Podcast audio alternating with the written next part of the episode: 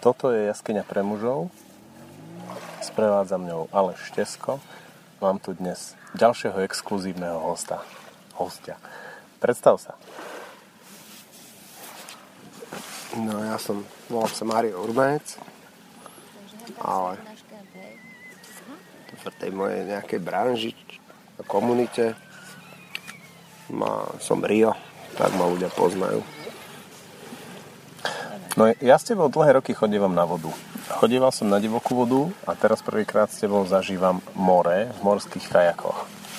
A mám ťa ako človeka, ktorý robí vodáckú cestovku, ale robí ju takým spôsobom, že malá partia, veľmi to šieš na mieru, e, často sa ľudia u teba zrania. Aj paradoxne, často, napríklad na tejto výpravenie na vode, ale chôdzou po schodoch. E, extrémne situácie ale všetko, všetko v poriadku, ako všetci živí a zdraví a hlavne nabití zážitkami. No, tak zase tak často sa nezraňujú. Preháňa. Tak, tak práve môžeme urobiť reklamu, vieš? Ži, žiadne, žiadne vážne zranenia sme zatiaľ nejak nemali, našťastie. A tak zážitky sa hovorí, že zážitky musia byť intenzívne však. A aby teda ľudia niečo zažili, tak musíme sa trošku pohybovať aj na tej hranici nejakej komfortnej zóny. Trošku si siahnuť aj mimo komfortnú zónu. No, tak to je to, celé je to o tom, že tak sa s tým tak hrať na tej hrane. No. Ako si vlastne prišiel k tomu nápadu založiť vodáckú cestovku? Hmm. My sme s kamarátmi najprv spravili požičovnú lodi na Hrone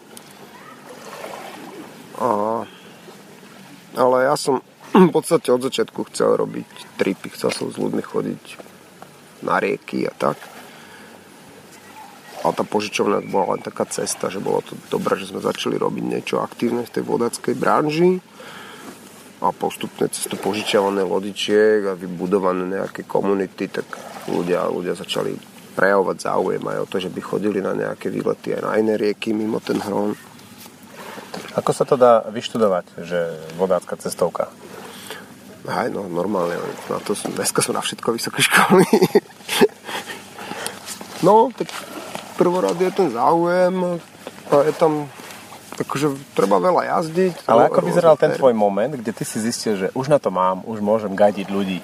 Ja, ja som išiel veľmi postupne do toho. Žiadne, taký, žiadny, žiadny zlomový takýto okamžik si ne, ani nepamätám. Proste najprv som vodil tých ľudí po, po našich riekách. E, jak som začal viacej kajakovať, asi pred desiatimi rokmi, tak som začal potom robiť také úplne jednoduché kurzy na hrone. Myslím, že na jednom si aj bol. A... Tam, tam ma dotiahol môj syn, ja som tam nechcel ísť, ne? No, tak, tak. A a potom, keďže, a my sme s kamarátmi vždycky z klubu a aj, aj, aj mimo klub proste chodievali niekam jazdiť a aj keď takže každý som za seba, ale postupne som zistil, že môžem na tie rieky aj trochu ťažšie donesť nejakých ľudí a tak úplne pomaličky, spontánne. A to smerovalo k tomu, že spravíme naozaj serióznu cestovku, ktorá bude zameraná vodacky a nakoniec z takej tej že vodáckej cestovky, kde, si, kde sa robil trochu aj, sa robil aj rafting, aj kanoistika, kajak, tak pred pár rokmi sme sa vyprofilovali na prevažne kajakárskú cestovku s, s nejakými kanojkami ešte pre tých ľudí, čo začínajú a, a zásadne nerobíme rafting. Nechali sme tam ten priestor jedným špecializovaným agentúram. Že nechceme robiť všetko, lebo je, je dobré sa špecializovať. Potom človek môže robiť veci dôkladnejšie. Väčšina ľudí nemá nejak ako poslucháčov prehľad alebo predstavu o tom, vedia, že raft to je to veľké gumené, tom kanojky gumené alebo umelé sú také tie, že dvaja až traja ľudia v tom sedia a idú a kajak je to, kde sedí jeden človek. Vieš popísať zhruba ten štýl jazdy na tom? Že prečo práve tebe to padlo do toho kajaku? No, hej, akože v kajaku väčšinou sedí jeden, ale sú aj dvojmestné kajaky, ale ako držme sa, držme sa toho, že väčšinou sa v tých kajakoch jazdí ako single. Uh, no, to je práve to, že keď tam človek sedí sám, tak mu to dáva väčšie možnosti, akože nemá sa moc na koho vyhovárať, ako v tej kanojke sa furt ten kormidelník vyhovára na háčika, háčik niekedy na kormidelníka, v rafte sa vyhovára každý na každého, to je úplne, že sa doma gomora, pokiaľ nie sú zjazdení. A v tom kajaku si sám, sám si, sám si to, buď to urobíš, alebo si to pokazíš. A to je jedna, jedna vec. A ďalšia, ďalšia výhoda toho kajaku je v tom, že je to malá loď, najmenšia z týchto lodí a dáva ti to veľkú manevrovateľnosť a tým pádom veľkú slobodu na tej rieke. No a potom neskôr sa asi budem baviť ešte o tom mori, ale na tej, na tej rieke, proste na tom malom kajaku sa človek vyhrá barzde, chytí sa do takého malého vracačiku, od, pohra sa na vonke a tak. Zase tá manevrovateľnosť ukazuje aj tú možnosť ľahko sa prevrátiť. Áno, to, tak to proste je, že? Preto... Každá minca má dve strany. Preto odporúčaš ísť najprv na tvoj kurz, skôr ako ísť niekde na výpravu. No, tak akože kto, kto zrovna nemá od Mirakadial nejaké skúsenosti, tak kurz je veľmi dobrá skratka. Ako ja to tak hodnotím, že, že dvojdňový kurz dá človeku toľko ako nejaké jednosezónne samostatné jazdenie bez toho, že bol nejak vedený. V priemere mi to tak vychádza.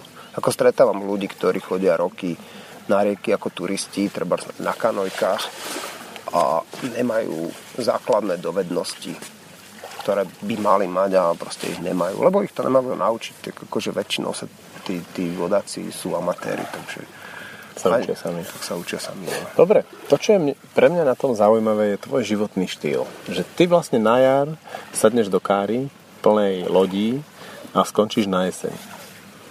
No. A chodíš po zájazdoch s turistami, s rekreantmi, s nami?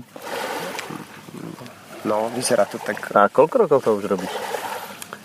A, tak som rád, no, pred 12 rokmi sme založili požičovňu a postupne sme asi tak, tak takých nejakých 7 o 7-8 rokov robíme tak trošku zájazdy a teraz robíme šiestý rok e, plnohodnotne ako vodacká cestovná kancelária. A kde si v tom ty? Že, ako si v tom ty, že vlastne to jar až jeseň a potom zima nejak ako...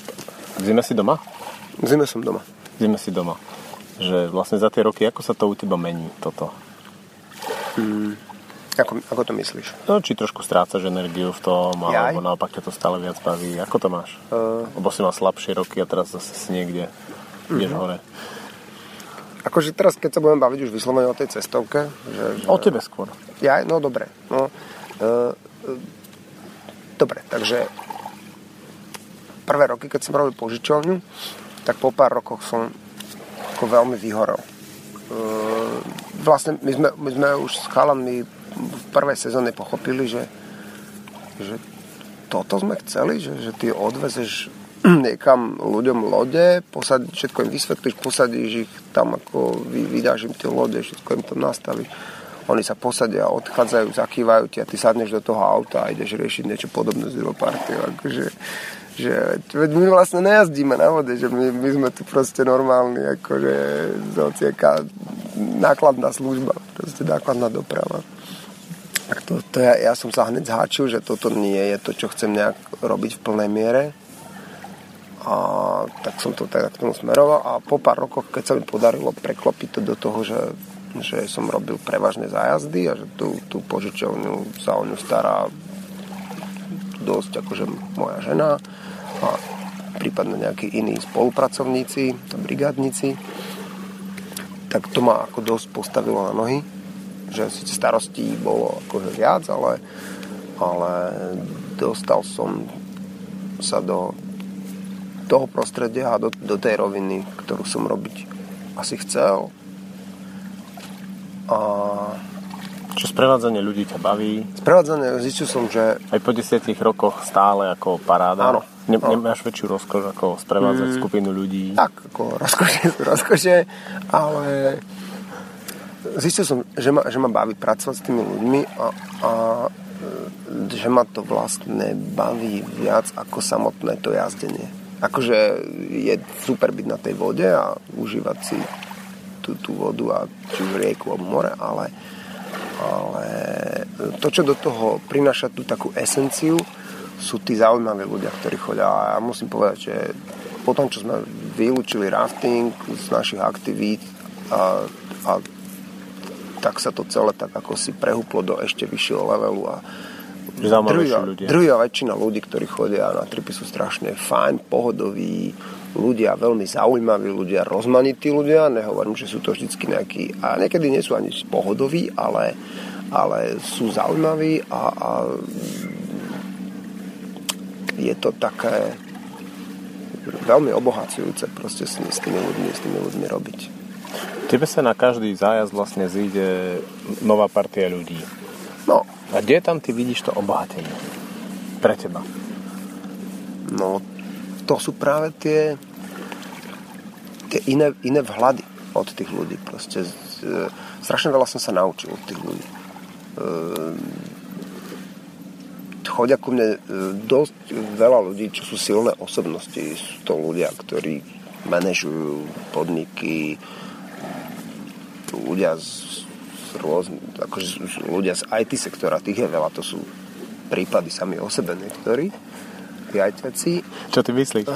No, akože ja mám aj tých, mám aj takých tých úplne tých typických introvertných ajťakov, ako si z nich robia, ako čo o nich existujú tie vtipy a sú o nich e, filmy a seriály a tak.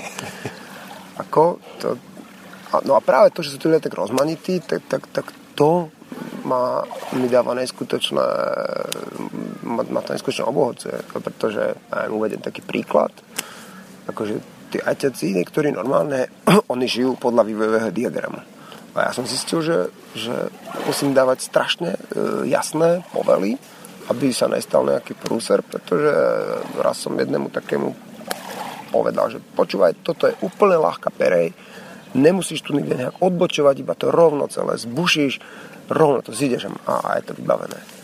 No a on tu perej celú rovno zišiel a už po tej rovnej vode padloval ďalej asi 20 metrov a narazil čelom do, do ostrova. A ja som za tým došiel, že, že prečo si tam narazil? A on si povedal, však si povedal, že mám ísť rovno. A ja som sa vtedy tak zhrozil, že no počúvaj, ako to, ako mi chceš povedať, že keby tam bol za tým 20 metrový vodopád, tak ty by si išiel, lebo som povedal, že zrovna. A on si tak zamyslel, že no asi áno. A ja som vtedy strašne zlakol a som si uvedomil, že akú mám zodpovednosť, že, že jak to musím a e, presne formulovať, ale zároveň jak musím veľmi presne e, rozlišovať medzi tými ľuďmi, že vlastne moja úloha je vždycky na začiatku tých ľudí nejak si prečítať, e, odhadnúť ich čo najpresnejšie a, a podľa toho s nimi pracovať. Ako hodne, hodne individuálne. Ako pokiaľ sme na ľahkej vode, tak to není také dôležité, ale keďže radi chodíme aj do nejakých e, pre, pre tých ľudí ťažších e, terénov, tak tam musím veľmi individuálne s nimi pracovať a ako to vlastne funguje s týmto, že e, čím väčšie nebezpečenstvo, tak tým viac sa spoliehaš na ich prirodzenú inteligenciu, ale vtedy naopak veľmi prísne velíš? Mm, je to... Prešlo to tak, prešiel, prešiel som takou, alebo prechádzam takou genézou, tak by som to povedal, prechádzam takou genézou. E, kedysi som na tých ľudí v tých vypetých situáciách hodne kričal napríklad, lebo jednak na, na, na vode sa divokej sa kričať musí, lebo tá voda hučí, takže tam by sme sa inak nepočuli. Ale niekedy to bolo také, aj kričal som na nich preto, lebo keď som to nehovoril s tou emóciou, tak tí ľudia niektorí na to dosť kašľali a brali to tak, že to nie je také vážne. A, a je to teda individuálne, ale momentálne som sa dostal do takého štádia, že zistujem, že úplne, úplne kľúčové na to, aby sme zvládli ako skupina nejaký, nejaký problémovejší terén je udržať tam maximálnu pohodu. Tak, tak, takú dobrú náladu a, a od toho sa dá potom odpichovať a jasné, že e, v konkrétnych náročnejších situáciách dávam, sa snažím dať čo najjasnejšie povely a nedávam tam priestor na nejaké na nejaké e, ich názory a mudrovanie a práve vyžadujem po tých ľuďoch, aby sa spolahli na to, čo tam ja poviem. Ale inak sa v podstate chovám veľmi demokraticky, často myslím až benevolentne, ale má to také svoje limity, napríklad keď ideme do nejakého kanionu rieky, tak e, je na to nejaký vyrataný čas plus nejaká rezerva a keď by sa ráno tí rekreanti šišmali, čo sa bežne akože šišmú, tak poviem, že dobre, ale keď chcete ísť tento kanion, tak pokiaľ o, ja neviem, o 11. nenastúpime do toho kanionu, tak tam proste nepôjdeme. Lebo už sa nám to pár stalo, že sme vychádzali za sumraku z kanionu, akože úplne na hrane. Takže... Vieš zaveliť. No, keď je to, ako vtedy, keď ja to považujem za potrebné, tak ako vtedy s nikým nediskutujem. V tejto relácii zvyknem dávať tak zhruba po 15 minútach pesničku, ale keď mám takýchto zaujímavých hostí plný vzrušujúcich príhod, tak namiesto pesniček by sme mohli dať nejakú vzrušujúcu príhodu. Uha. Treba z tejto sezóny. Takáto vzrušujúcu príhodu z tejto sezóny.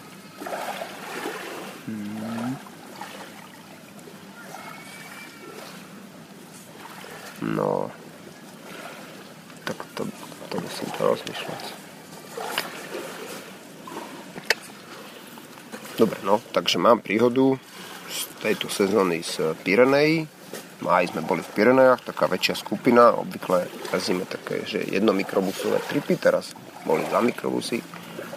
A jazdili sme mm, volá sa tá rieka, je na španielskej strane Pirenej, volá sa Esera. A na jednom mieste sa zlieva do takého, do takého kanionu zablokovaného kameňmi, e, balvami veľkými, takými boldrami, som hovorí, že Boulder Garden.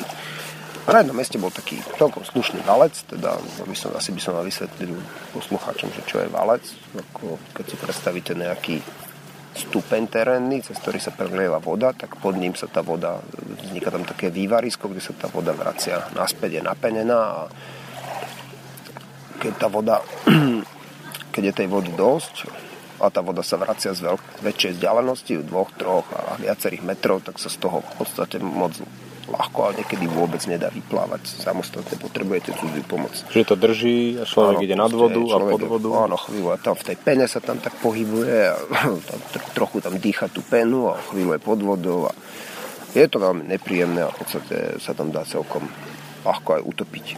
Ale keďže jazdíme ako skupina, tak sa navzájom nejako istíme a, a, a jazdíme podľa nejakých takých pravidiel po jednom a tak ďalej.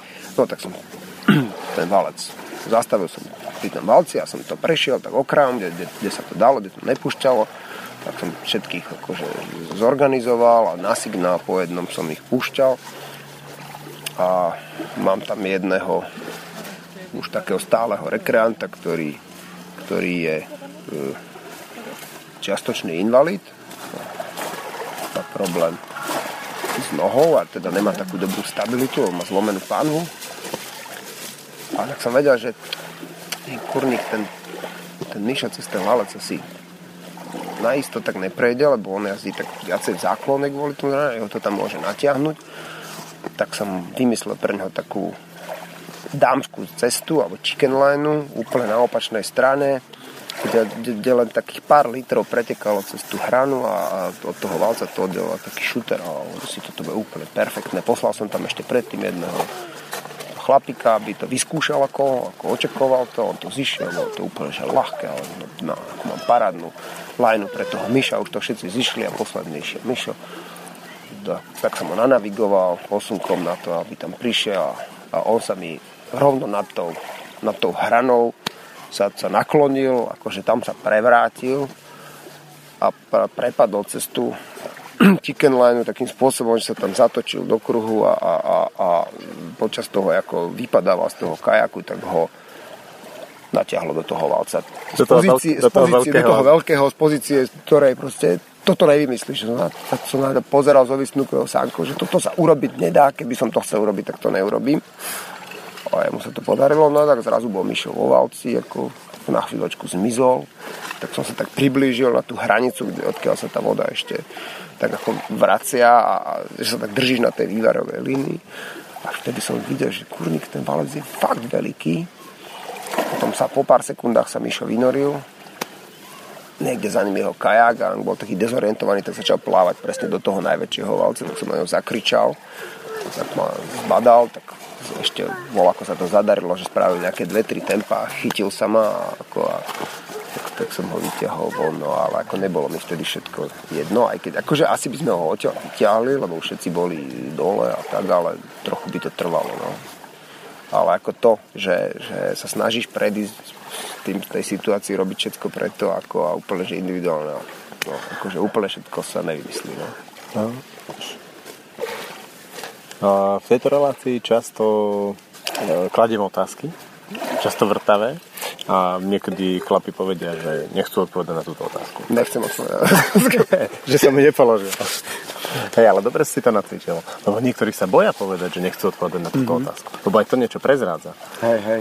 Napríklad, hm, ja s tým nemám problém. Napríklad, že aký si mal prvý sex, on povie, nechcem odpovedať na túto otázku a už si všetci domýšľajú, že čo Jasne. to je, chápeš? no, No, chápeš, keď si ty vlastne pol roka preč a máš ženu, ako to tam funguje? No, je to náročné. Akože ja som pol roka preč, ale nie v kúse pol roka preč, samozrejme medzi zájazdami. Ako reálne som preč uh, asi 110-120 dní a medzi tým som teda doma, ale tedy medzi tými zájazdami mám veľmi veľa organizačnej roboty a prípravy ako tých ďalších tripov, takže no, cez tú sezónu je to veľmi náročné, nemáme na seba dosť čas ako a je to také napäté, je to taký cirkusanský život. Bojujeme s tým, ako vieme, ako to, túto prácu by som nemohol robiť, keby som nemal podporu vlastne ženy. To, to absolútne by to nešlo. A mám tam teda veľké rezervy a musím sa v tom nejako polepšiť. Ako... Čo napríklad?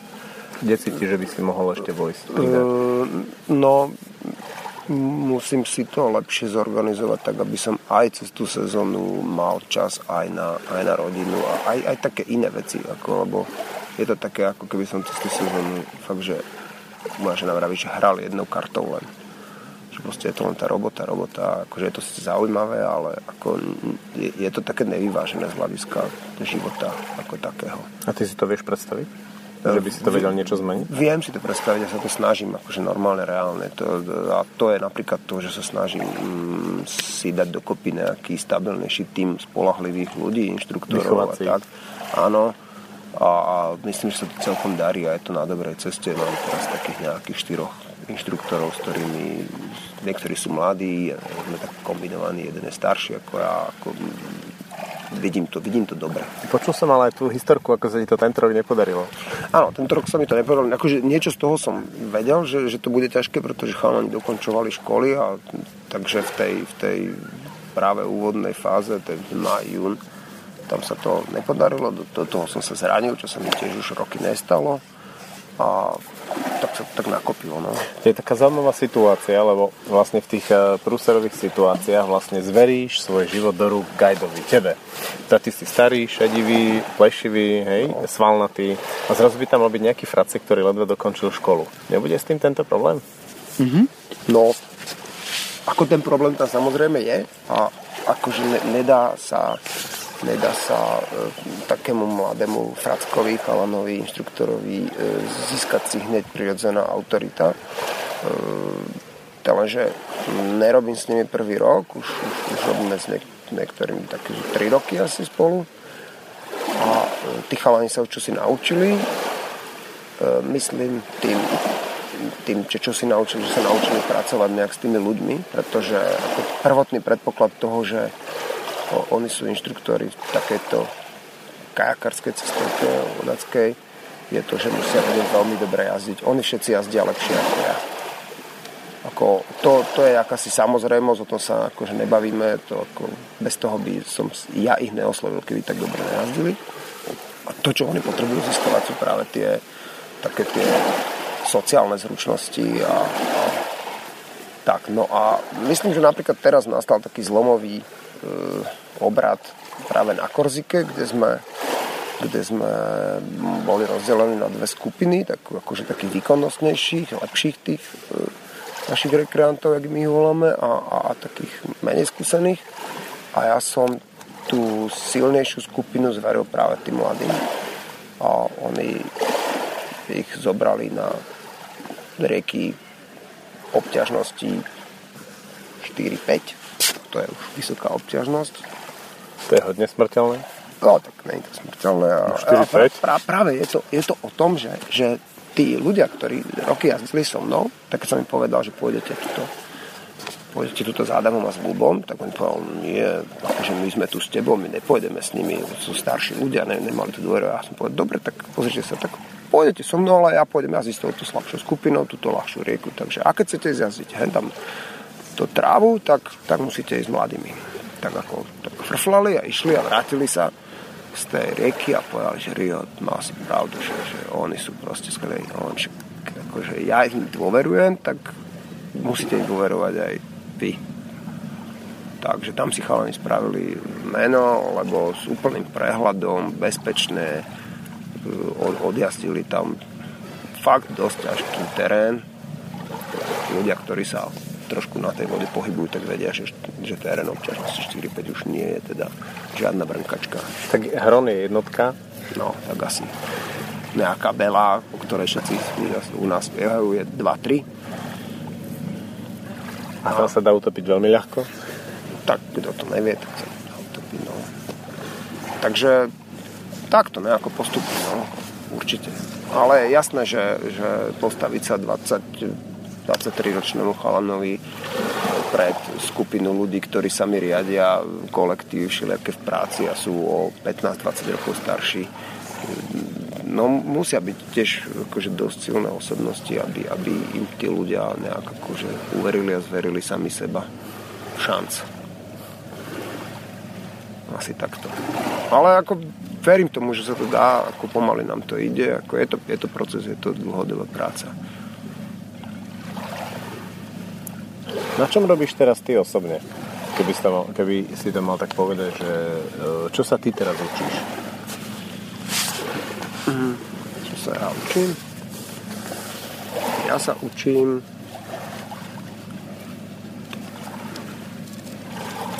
učím sa robiť veci zľahka.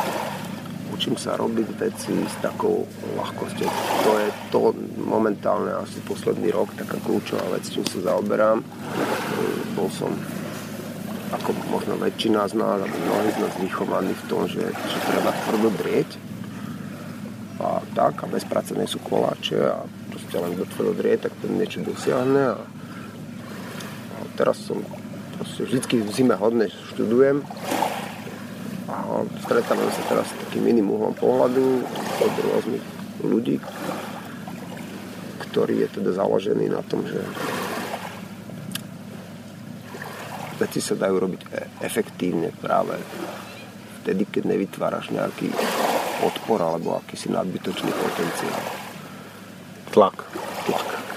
Tak. Ako sú, sú preto rôzne pomenovania z rôznych takýchto uh-huh. No a to som to k tomu, akože nechcel som to nejak strebať, lebo by to ako si ako si mi to uh, pripadalo mi to také, také že, že som toľko rokov to robil na prd.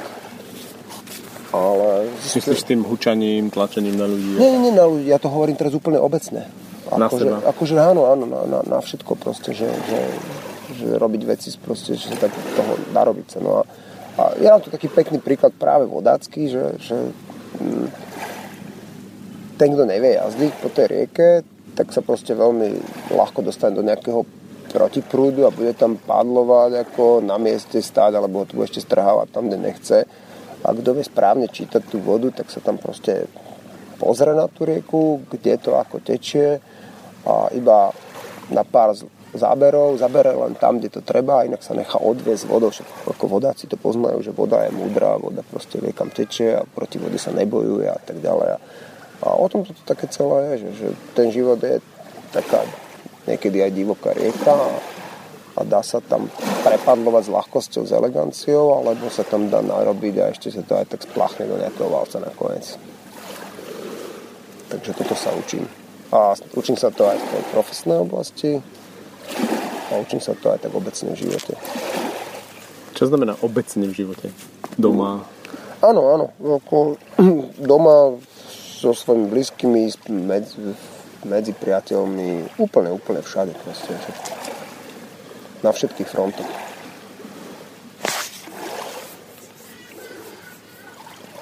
Vieš dať ďalšiu príhodu? No, takú čerstvú z tohto tripu. Na, napríklad čerstvú z tohto tripu. Hej, hej, no. Tak teraz sme na ostrove, no my v tejto chvíli sme na ostrove Meganisy, ale teda sme v Jonskom mori, kde, kde sú Jonské ostrovy, niekoľko, sú ostrove niekoľkých ostrov, tu najväčší je Levkada, naproti akurát pozeráme na jej siluetu No a začali sme padlovať na tej levkade. A hoci som veľmi, veľmi starostlivo pozeral počasie, keď to bolo pred troma dňami, tak nejako to počasie celkom nevyšlo, hlavne tá veľkosť vln. A padlovali sme popri útesoch z jednej pláže na druhú, asi 8 km. Je takú známu pláž Porto Kaciky, to je taká vychýrená pláž, vraj 7. 8. najkrajšia na svete. No a Portokaciky teraz v sezóne je plná ľudí, proste tak odtiaľ sme sa rozhodli, že ešte oboplávame mis Ducato o nejakých 5 km ďalej. Boli také 4 metrové vlnky na začiatku. No a tak sme sa teda vydali na ne a postupne tie vlnky rástli, rástli a boli tak v polovičke, niekde po 2-3 kilometroch, tak už vlnky mali pomaly do 2 metrov. A už to bolo také, keďže všade sú tam útesy, tak už to začalo byť také napínavé, no, pretože nie všetci sú až takí skúsení, vždycky v tej skupine sú nejakí slabší a No už potom tie niektoré vlny mali aj cez 2 metre. A teda no to bolo na tej, na tej hrane. Ale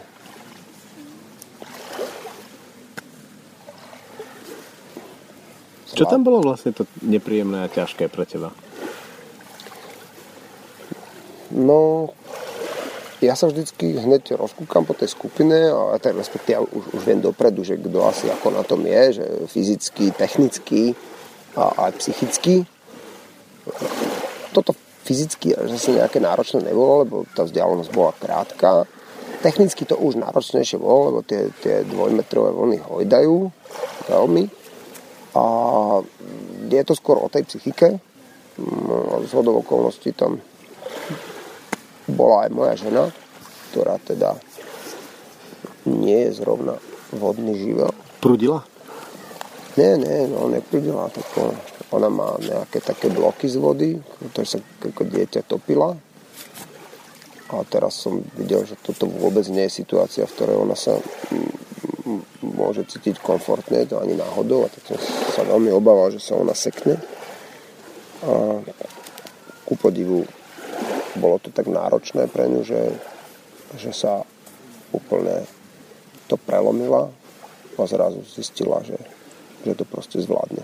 Povedala, Rozliela sa. Hej, rozpustila aký, taký, akýsi blok. Ja som bol to prekvapený veľmi, veľmi. Až som tomu nechcel veriť a, a povedala mi, že OK a že to, že to proste že to prepadlo a hotovo. No, takže to bol taký najrizikovejší človek skupine a ostatní už to tak viac menej celkom zvládali. A, ale ako nikomu to nebolo teda jedno. No ale keď sme proste ten pocit, keď, keď sme sa dostali už tesne za hranicu toho misu s tým majakom, sa dostaneš na tú záveternú stranu, tak to je, to je proste neuveriteľné. Ako z toho veľkého bordelu zrazu nastane? Jak to všetko opadne, aká príde úlava, jak sa tie emócie všetky to premiešajú do takého koktejlu. Proste to je... sa človek díva na tých ľudí. Akože pre mňa je to voda, na ktorej ja sa cítim ešte takto, takéto vode celku komfortné, ale ja tam mám tie strachy od tých, od tých hlavne slabších a mám za nich zodpovednosť samozrejme, takže Takže ja si to vlastne prežijem s nimi. Hm. tak inak asi, ale ako e, naučil som sa za tie roky byť akože v tomto smere dosť a hodne empatický. Ako, viem, viem sa na to pozerať očami tých ľudí a myslím si, že to je aj vlastne tá kľúčová vec. Keď chce byť e, niekto dobrý inštruktor, tak musí mať tú empatiu a vedieť sa na to pozrieť z pohľadu toho, toho druhého človeka, ktorý nemá tie skúsenosti. Ktorý môže byť hodne ďaleko. No, lebo ako ja dosť obč, občas som zobral k sebe inštruovať nejakých chalanov, čo vedia veľmi dobre jazdiť, ale práve že nejazdia so slabšími ľuďmi. A ako z môjho pohľadu mnoho tých ľudí úplne vyhorelo ako inštruktori. Oni, oni boli z toho sami prekvapení. Proste zistili, že jak je to, jak je to iné, jak je to ťažké. Vrátiť sa na tie začiatky a predstaviť si no, to, áno, bolo. No, proste uh-huh. oni jazdia v skupinách ľudí, kde všetci vedia jazdiť, keď je niekto trochu slabšie, ale akože vedia a zrazu, zrazu tam majú ľudí, ako, ktorí nevedia podľa nich základné veci a, a zrazu je tá situácia na stredne ťažkej vode úplne iná. Ako, a, to oni, sami sú to pripravené. Ale ako, toto je presne o tom, že musíš mať tú empatiu, vedieť sa na to pozrieť a potom vieš predvídať, že asi jak sa ten človek zachová. Jasné. A podľa toho ho vieš nejakým spôsobom navigovať a pomôcť mu. Chcem sa ťa spýtať na jednu vec. Teba vlastne tvoja práca vedie po nádherných prírodných miestach, možno posledných e, naturálne prírodných miestach v Európe, ktoré sú. E, ako, ako to máš tým labužníctvom a vychutnávaním si týchto vecí? Mm. No hej, ako toto je také, že aj, aj veľa pekného človeku nejak tak zovšedne. Že ďalší, ďalší pekný kopec, ďal, ďalší pekný mm-hmm. výhľad na more. Ale nie, no, ako stále sa snažím mm, si to nejako uh, užiť a uvedomiť si, že, že mi bolo dopriaté takto, takto, takto niekde byť oveľa častejšie ako, ako iní ľudia. A, a som neskutočne vďačný za to. Ale je pravda, že nám nemám už takú tú spontánnu radosť e, pred tým tripom, že som kedysi mal, že som sa už dva týždne tešil na to, ako kam si pôjdeme. Teraz je to také, a proste ja mám to medzi tým veľa práce a ja sa ani nebalím, ja, ja sa zbalím na začiatku apríla a potom, potom som vlastne vybalujem sa niekedy v oktobri. Medzi tým si len prehodím pár špinavých vecí, nahradím ich akože čistými a inak to, to ja neriešim, ja sa balím, dobalujem hodinu pred, pred tripom, akože inak musím riešiť úplne in, iné veci, ktoré sa skôr týkajú tých klientov, takže toto, toto áno, toto tam tak akože vymizlo, že, že taká tá radosť. Ale už keď tam som a už pozerám na nejakú tú scenériu alebo niekde na tej divokej vode a tak, tak, tak vtedy e, to vnímam. To, to vnímam a ako Ty si vlastne cestoval hodne e, celý, celú Európu. Vieš tak trošku popísať krajiny, e, kde si sa cítil tak ako prírodne veľmi dobre? No. Z pohľadu toho, čo si videl, zažil, ľudia. Hej. Lebo ty vlastne chodíš aj v krajinách, ktoré sú hodne civilizované, na veľmi necivilizované miesta. No, to je tam taká tá moja filozofia, že, že sa snažím uh, ľuďom ukázať také neokúkané miesta, také, takéto, z môjho pohľadu to, to, to najlepšie, čo sa tu dá nájsť. Lebo však civilizácie máme dosť okolo seba, väčšina mojich klientov je z miest a hlavne z Bratislavy a tak. Takže chceme to prepnúť niekde inde. Že rád ich ťaháš na miesta, kde treba pre autotunely stretneš e, stádo kráv. No, napríklad niečo také. No. Aj, alebo na, na moste stretneš stádo kráv, ktoré tam leží. Potom moste už dávno nejaké auto ani veľmi nešlo a teraz musíš výjsť a začať tým krávam dohovárať, či sa neráčia zdvihnúť, lebo oni zrovna prežúvajú, majú siestu. Však je to v Grécku v horách. A teda musíš tie kravičky tak poprosiť a oni sa tak ako pozdvíhajú, uhnú a môžeš prejsť. Tak poď trošku prejsť tie krajiny Európy, že no. kde, kde je to, čo stojí za reč? Hej. Niekde je to o krajinách a niekde je to o konkrétnych miestach. Že sa dá v tej civilizovanej krajine dá niečo také úplne, že wow. Mm, ja, ja mám rád teplo a mám veľmi rád Balkán. Balkán je proste taký, napriek tomu, že, že neznášam neporiadok v prírode, odpadky a tak, tak ako taký jedným s prižmúreným jedným okom to tým Balkáncom ako viem odpustiť za to všetko iné, čo do toho oni dávajú, také, také srdce a, a takú tú južanskú proste energiu, temperament a, a, a tak. Plus tá krásna príroda samozrejme a teplúčko. To Balkánci hodne vyhrali ináč. E, no, ako na Balkáne podľa mňa z tohto pohľadu také top je Albánsko. Albánsko tým, že bolo také izolované, je to taká fakt, že taká divočina, je to taká India v Európe, úžasné, úžasná príroda, úžasné hory, riviera, ako je taká tiež divokejšia, majú tam zo pár pekných riek. Daňov je, že majú ešte strašné cesty, takže cestovanie po Albánsku je veľmi pomalé a únavné, ale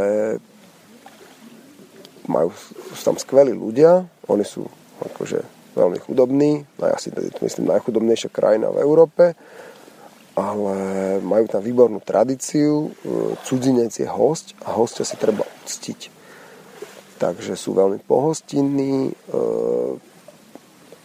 veľmi ochotní pomôcť, keď má človek akýkoľvek problém, tak sa tam môže na kohokoľvek obrátiť. A napríklad na policajtov sú takí úslužní a nie je problém s, s jazykom, dohovárame sa rukami, nohami, pretože oni moc nejaké iné jazyky okrem albánštiny neovládajú. A je to super, no. Chudobná krajina, nemajú na, na hnojiva umele, takže všetko jedlo je tam podstatne čerstvejšie, zdravšie.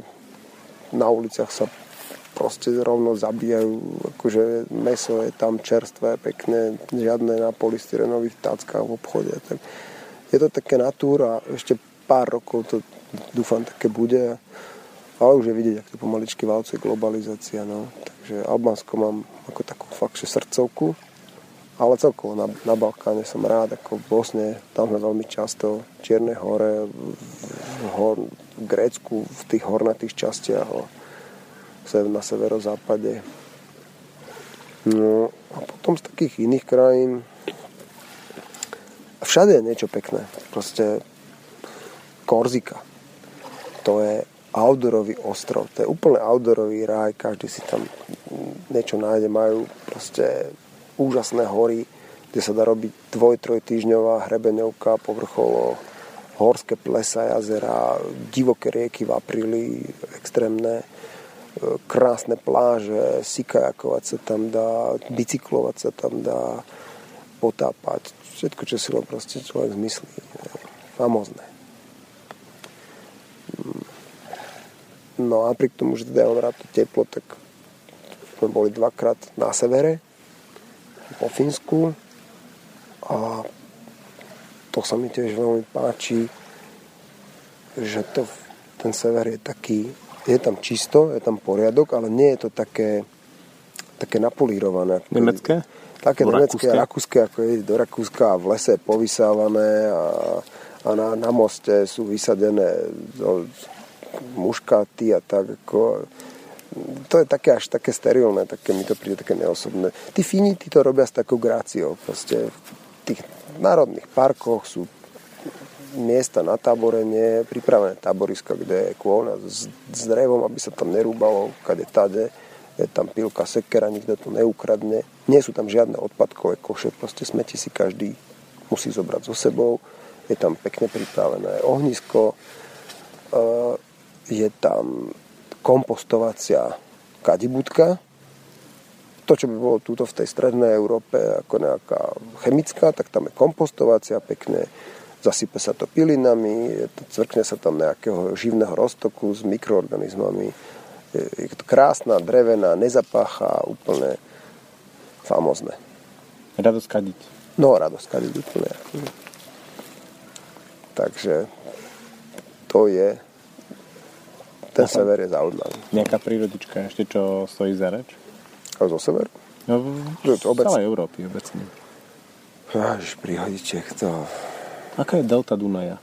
No, deltu, jaj, dobre, že si ho povedal. No tak delta Dunaja, to je presne to, že, že keď som, ja som z rybárskej rodiny, môj otec veľký rybár a to sme tak vždycky od malička ako tak snívali, že delte Dunaja tam musí byť rybačka, takže ja som deltu Dunaja pred šiestimi rokmi sme boli prvýkrát v delte, to som si vyslovené splnil detský sen, že treba ísť do delty, akože vidieť úžasný ekosystém delta Dunaja je proste, to je fenomén. Opíš to trošku. Mhm.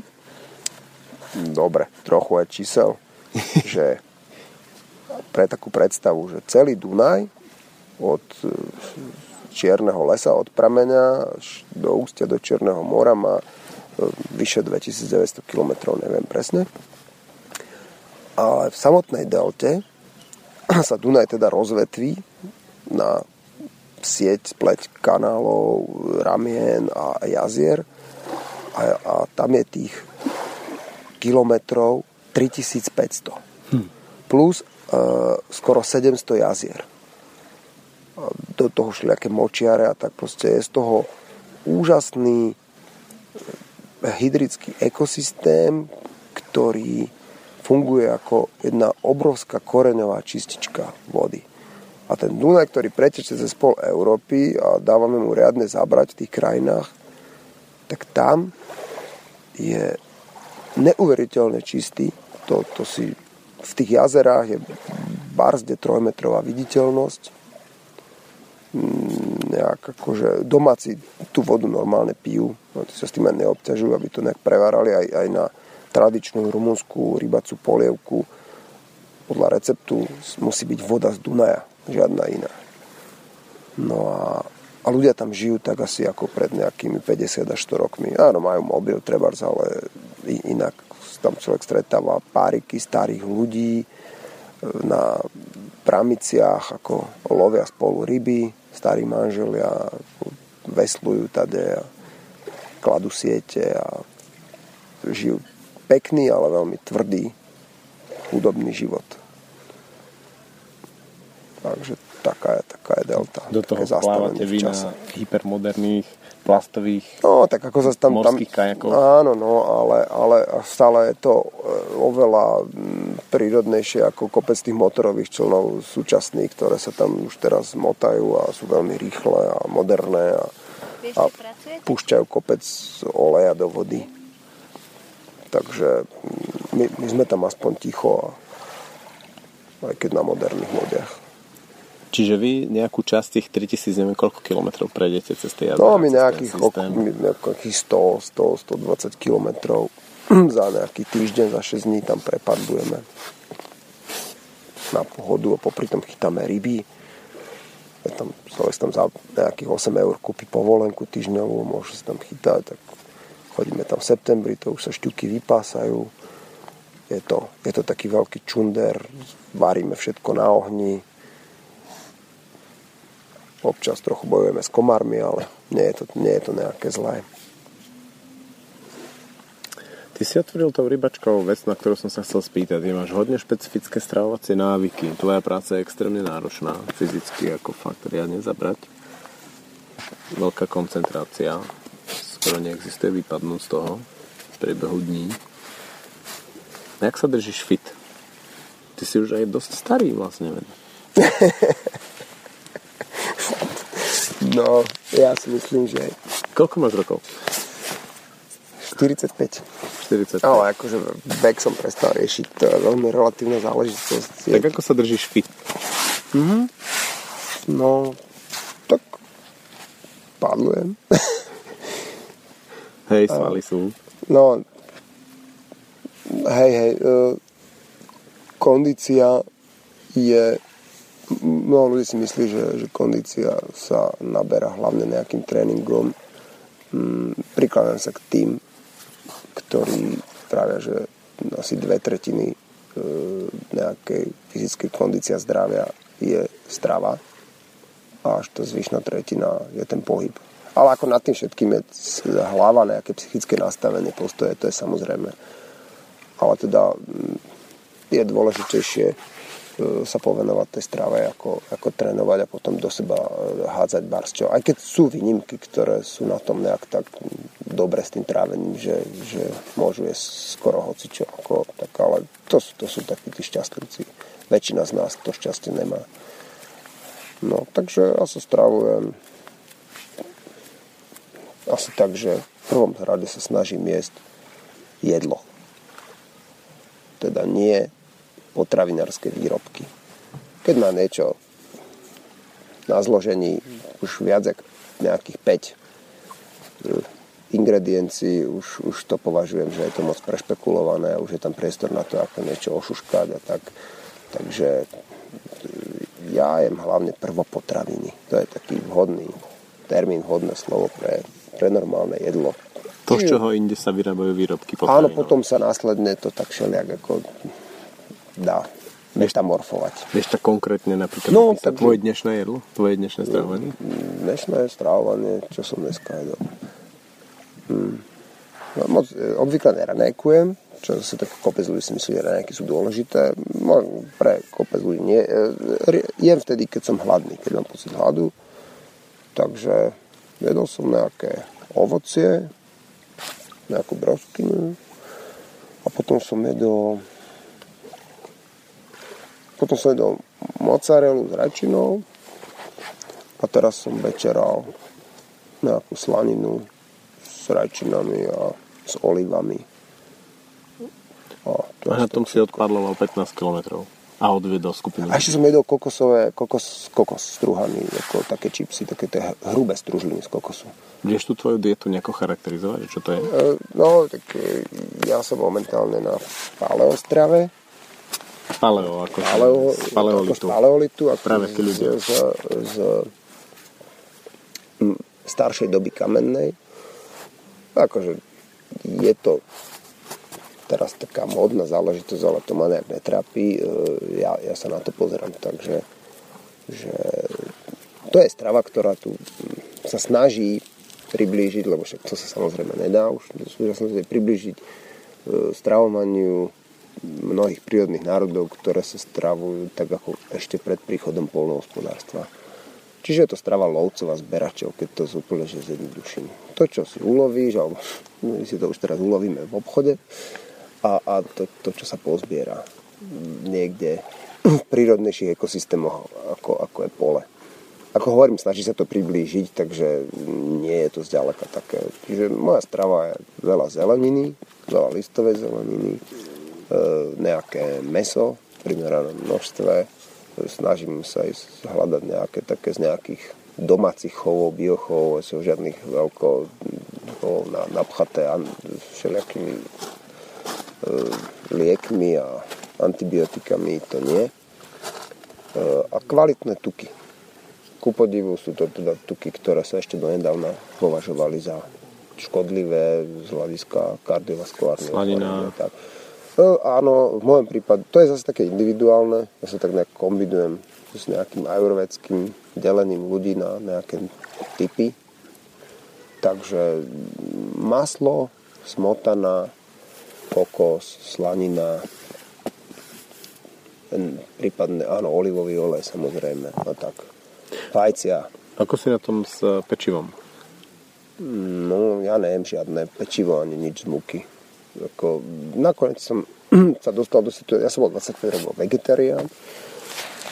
A malo to svoje pozitíva, ale v konkrétne mojom prípade m, sa mi teda stalo to, že som sa nejakým asi veľkým jedením e,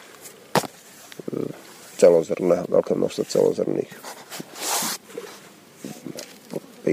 potravín a tak, múky, pečiva, prepracoval k celiaky, teda intolerancii na lepok a musel som urobiť nejakú zmenu, už nebolo mi dobrá, nevedel som, že mám celiakiu, tak som si vyskúšal to paleo, zafungovalo mi to, až potom následne som si dal spraviť testy a zistili, že, že tá takáto bezlepková strava je presne to, čo ja teda potrebujem. A Netvrdím, že je to dobré pre každého, ale určite môžem povedať, že je dobré úplne pre každého prestať jesť tie potravinárske výrobky a jesť tie prvopotraviny, čiže môžete 70% uliček v supermarkete úplne vynechať, ja do nich ani nevchádzam, akože vôbec neviem, čo tam je už niekoľko rokov, lebo už aj predtým ako vegetarián som tam proste nechodil. Čiže idete, kúpite si zeleninu, ovocie, kúpite si nejaké to meso, kúpite si vajíčka, nejaký sír, ktorý nie je tavený so všetkými blbými taviacimi solami a ečkami a tak čerstvý sír. A, a odídete, je to veľmi jednoduché, nejaké semiačka, tekvicu, slnečnicu a tak orechy samozrejme. A môžete celý deň pádlovať vo vode. A môžete robiť čokoľvek.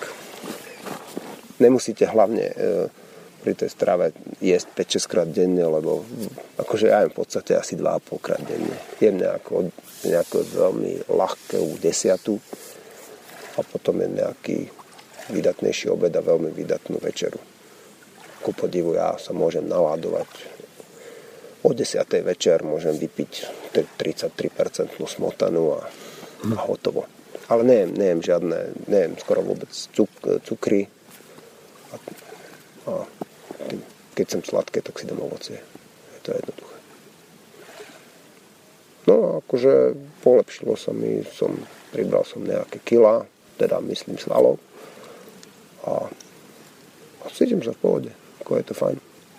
Som sa tak vyladil na seba, ako zišla sa mi výkonnosť dokonca, ako môžem, môžem kľudne. To je to, čo vidím dneska na ľuďoch, že padlujeme dve hodiny a po dvoch hodinách sa tí ľudia zastavia a musia, musia zjesť, musia jesť nejakú, jedia nejaké rýchle cukry a tak ako chvíľu je dobré a po hodine sú zase hladní. A, a, a keď vylezme po 4-5 hodinách z vody, tak sú úplne strašne hladní a musia sa ísť nájsť a, a ja som si donedávna nosieval na vodu tiež ešte nejaké tyčinky a tak a, a ak som na toto strave, už si nenosím skoro nič. Normálne môžem kľudne aj 5 hodín nejesť. Ako niekedy si dám, ale ako nemám s tým problém. Nejesť úplne v pohode to zvládam. Sa mi ten, tá metabolická adaptabilita zlepšila. A tí ľudia si vlastne iba ubližujú, ak sa furt najedia tých cukrov, chvíľu sú, pol hodiny sú potom akože výkonní, potom im padne akože ten cukor dole v krvi aj tak, máte hypoglykemický šok z toho a potom sú zase v ďalšej kríze a len tak chodia hore dole. Takže sa im to tak snažím vysvetľovať a ako pár ľudí na to reaguje, je to fajn. O pár ľudia, moji inštruktori, akože sa teraz na to chytili a zlepšili sa, akože niektorí schudli, zosilnili, ako zvládajú silnejšie cvičenia. Je to, je to príjemné to vidieť, že, že tie veci fungujú, keď sa robia s rozumom. Hm? Mm, čo vlastne je taký rekreant? Aj to je veľmi zaujímavý pojem, rekreant, hej, na, obzvlášť v tvojej cestovke, mm. kde asi rekreanti hodne siahnu niekde do hĺbky a rozhodne ležia na pláži a neopalujú sa. Ako si vlastne prišiel k tomu pojmu? Hej, no, tak ako toto nie je náš, toto je mm, tento pojem mm, slovo rekreant v tomto takomto, v tejto polohe používa už nebohý Joško Černý, to je nestor slovenského takého raftingu a kanyoningu, ešte s tým tvrdým hlohoveckým prízvukom, tým nárečím, milí rekreanti. Tak, tak nejak to, tak sme to prevzali aj my a, ako rozhodne je to, je to vlastne len taká, akože, je to skôr tak ironicky myslené, ako že, že oni tí rekreanti v skutočnosti nie sú rekreanti, sú to ľudia, ktorí si tam dojdu fakt maknúť a sú to výkonnostní turisti. Ale nejako ich volať musíme, neviem, jak by sme volali. Účastníci zájazdu je trochu dlhé. A, výkonnostní turisti je, nie, a, a výkonnostní turisti tiež, no. A, tak, tak. No, čo si rekreanti, výkonnostní rekreanti mm-hmm. môžu odniesť? No, z takéhoto tripu. Napríklad to, že po, po nejakom týždňovom tripe si musia zobrať ešte dva dny dovolenky, aby sa z toho spamätali, lebo nevládzu ísť do práce.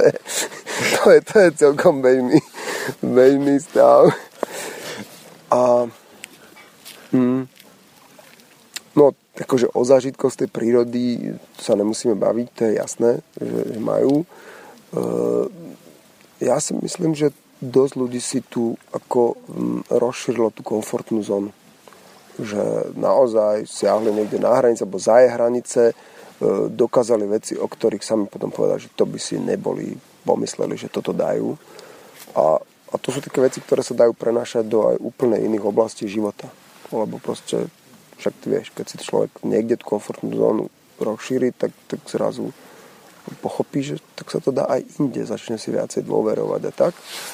To je taká vec, ktorá je veľmi dôležitá a vznikajú nové priateľstva a to je taká úplne špeciálna. Hovoria mi ľudia okolo, že však ja by som si mal spraviť normálne ako zoznamku, lebo vznikajú tu aj vzťahy, vážne vzťahy a už manželstva, a už sa z toho deti rodia teraz akože ako, toto je tá šťastnejšia fáza a hovorím, že čo bude potom, keď sa začnú rozvádzať a začnú to dávať menej za vinu.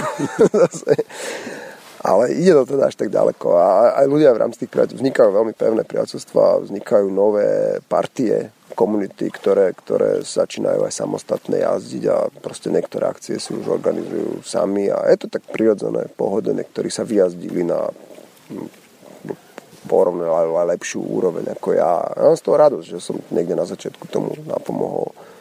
Takže No ja si pamätám, ako si pred 5 rokmi povedal, že ty si tu vychovávaš kajakárov a vlastne sa ti to darí.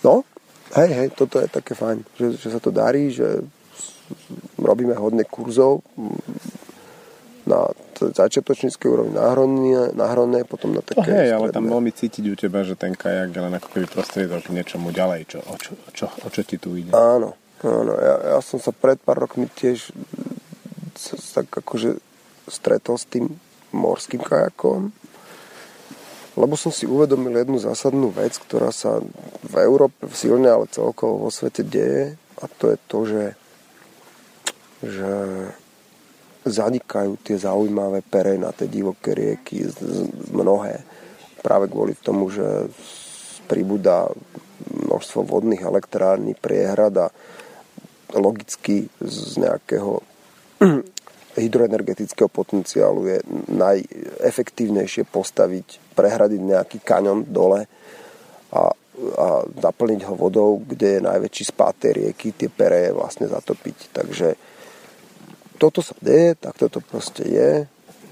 Takže mm, jazdenie divokej vody nedávam tomu nejakú veľkú budúcnosť na to, že by sa to mohlo rozširovať. Akože zatiaľ ešte v najbližších 10 ročiach bude určite dosť terénov, ale rozhodne nebudú pribúdať, ubúdajú. A práve teda, ak ľudia chcú pádlovať a jazdiť po vode nejakým spôsobom, tak, tak je tu, sú tu tisíce, tisíce kilometrov morského pobrežia, okolo ostrovov, nížinných riek, jazier a dokonca aj tých priehrad teda umelých, ktoré niek- niektoré teda vyzerajú celkom fajn. A nemáme inú možnosť, takže, takže som si uvedomil, že toto je taká ďalšia cesta, aby sme sa netlačili na tých pár riekach, kde potom sú rôzne obmedzenia už a platia sa tam permity a tak ďalej.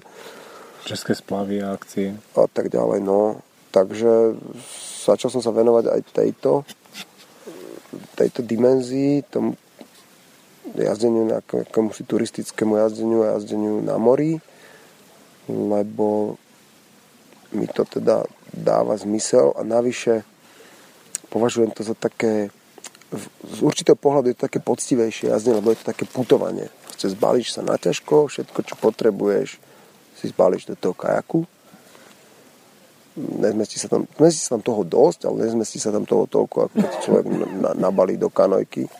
Takže musíš robiť kompromisy? Musí, musí to, áno, musí to byť všetko také úsporné, tak ako podobné, ako keď sa človek balí do batohu, že si všetko musí odniesť na chrbte. No a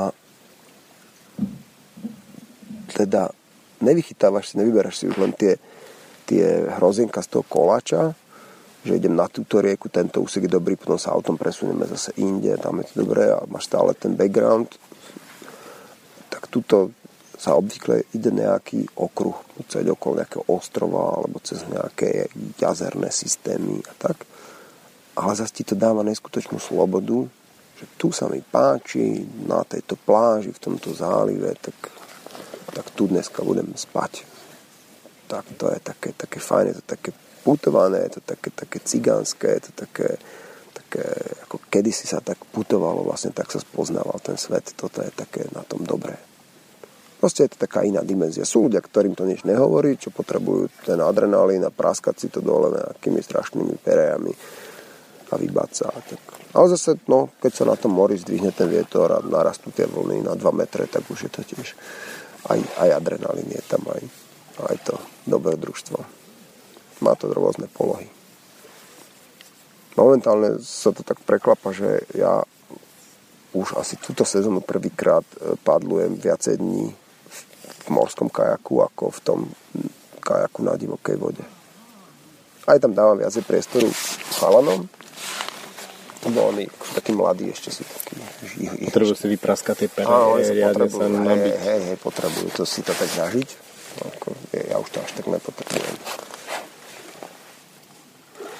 Čo by si povedal na záver tohto rozhovoru? Okrem toho, že si môžeš robiť úplne otvorenú reklamu, lebo na hej. slobodnom vysielači je to slobodné. Hej, hej, no, tak ako, dobre. Hm. Ako, Môžeš napríklad naznačiť tripy, ktoré robíš. Hovoril si krajiny, ktorých robíš. Mm-hmm. No, takže...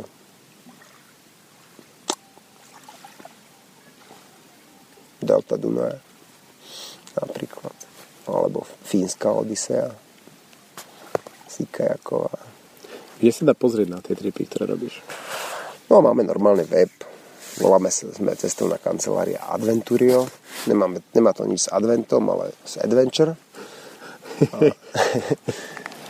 Čo z Adventom si doma oddychuješ? A, a je, chodí taký fórik, akože, že, že no, to sme sa tu zase zasekli, že do Adventu sme doma, že... Keď niečo nejde. Tak, takže... Takže www.adventurio.sk Adventurio.sk, hej Máme veľmi živý Facebook, je, je dobré tam sledovať nejaké veci, lebo tam máme ako častokrát nejaké last minute, takže ľudia sa niekedy dostanú úplne že za smiešnú cenu na veľmi dobrý trip. A teda robíme ľahkú vodu e, pre aj rodiny s deckami vo veľmi peknom prostredí. Snažíme sa robiť ukázať tie krajiny ľuďom tak, ako ich nepoznajú, napríklad tak Chorvát. Ty síce hovoríš, že robíme, ale v podstate si veľmi komorný a to je veľmi dôležité vedieť. Áno, no, akože sú aj tripy, ktoré sú väčšie, také víkendovky v Rakúsku, tam máme bežne aj 20, aj niekedy sa nazbiera aj 30 ľudí, ale inak náš základný model je mikrobusový zájazd. To znamená, že šofér, inštruktor, 7 rekreantov, 7 statočných. Niekedy e, na tých sikákových tripoch tam nie je šofer, takže inštruktor šofer je v jednej osobe, takže 8 ľudí max. Je to veľmi komorné a to je, to je na tomto pekné. Je to možno, áno, je to drahšie ako spraviť autobusový zájazd, ale u nás sa nedá stavať na nejaký autobusový zájazd. Slovensko je málo vodácka No to si neviem ani predstaviť, že teba by bavil autobusový ani ma, to, ani ma to nebavilo. Mne sa páči práve to, že, že sa tam tí ľudia spoznajú a a naozaj sa o sebe niečo aj dozvedia. Ako počas víkendu na autobusom zájazdu si nemá šancu zapamätať ani mena tých ľudí. To, to, to, je, to, je, to je o ničom. Akože pre mňa toto nie je cesta. Tak daj nejakú veľkú myšlienku na záver. Niečo, čo by si chcel povedať. Message, hej. No, presne, posolstvo. Prečo to... No, posolstvo, prečo chcel. No...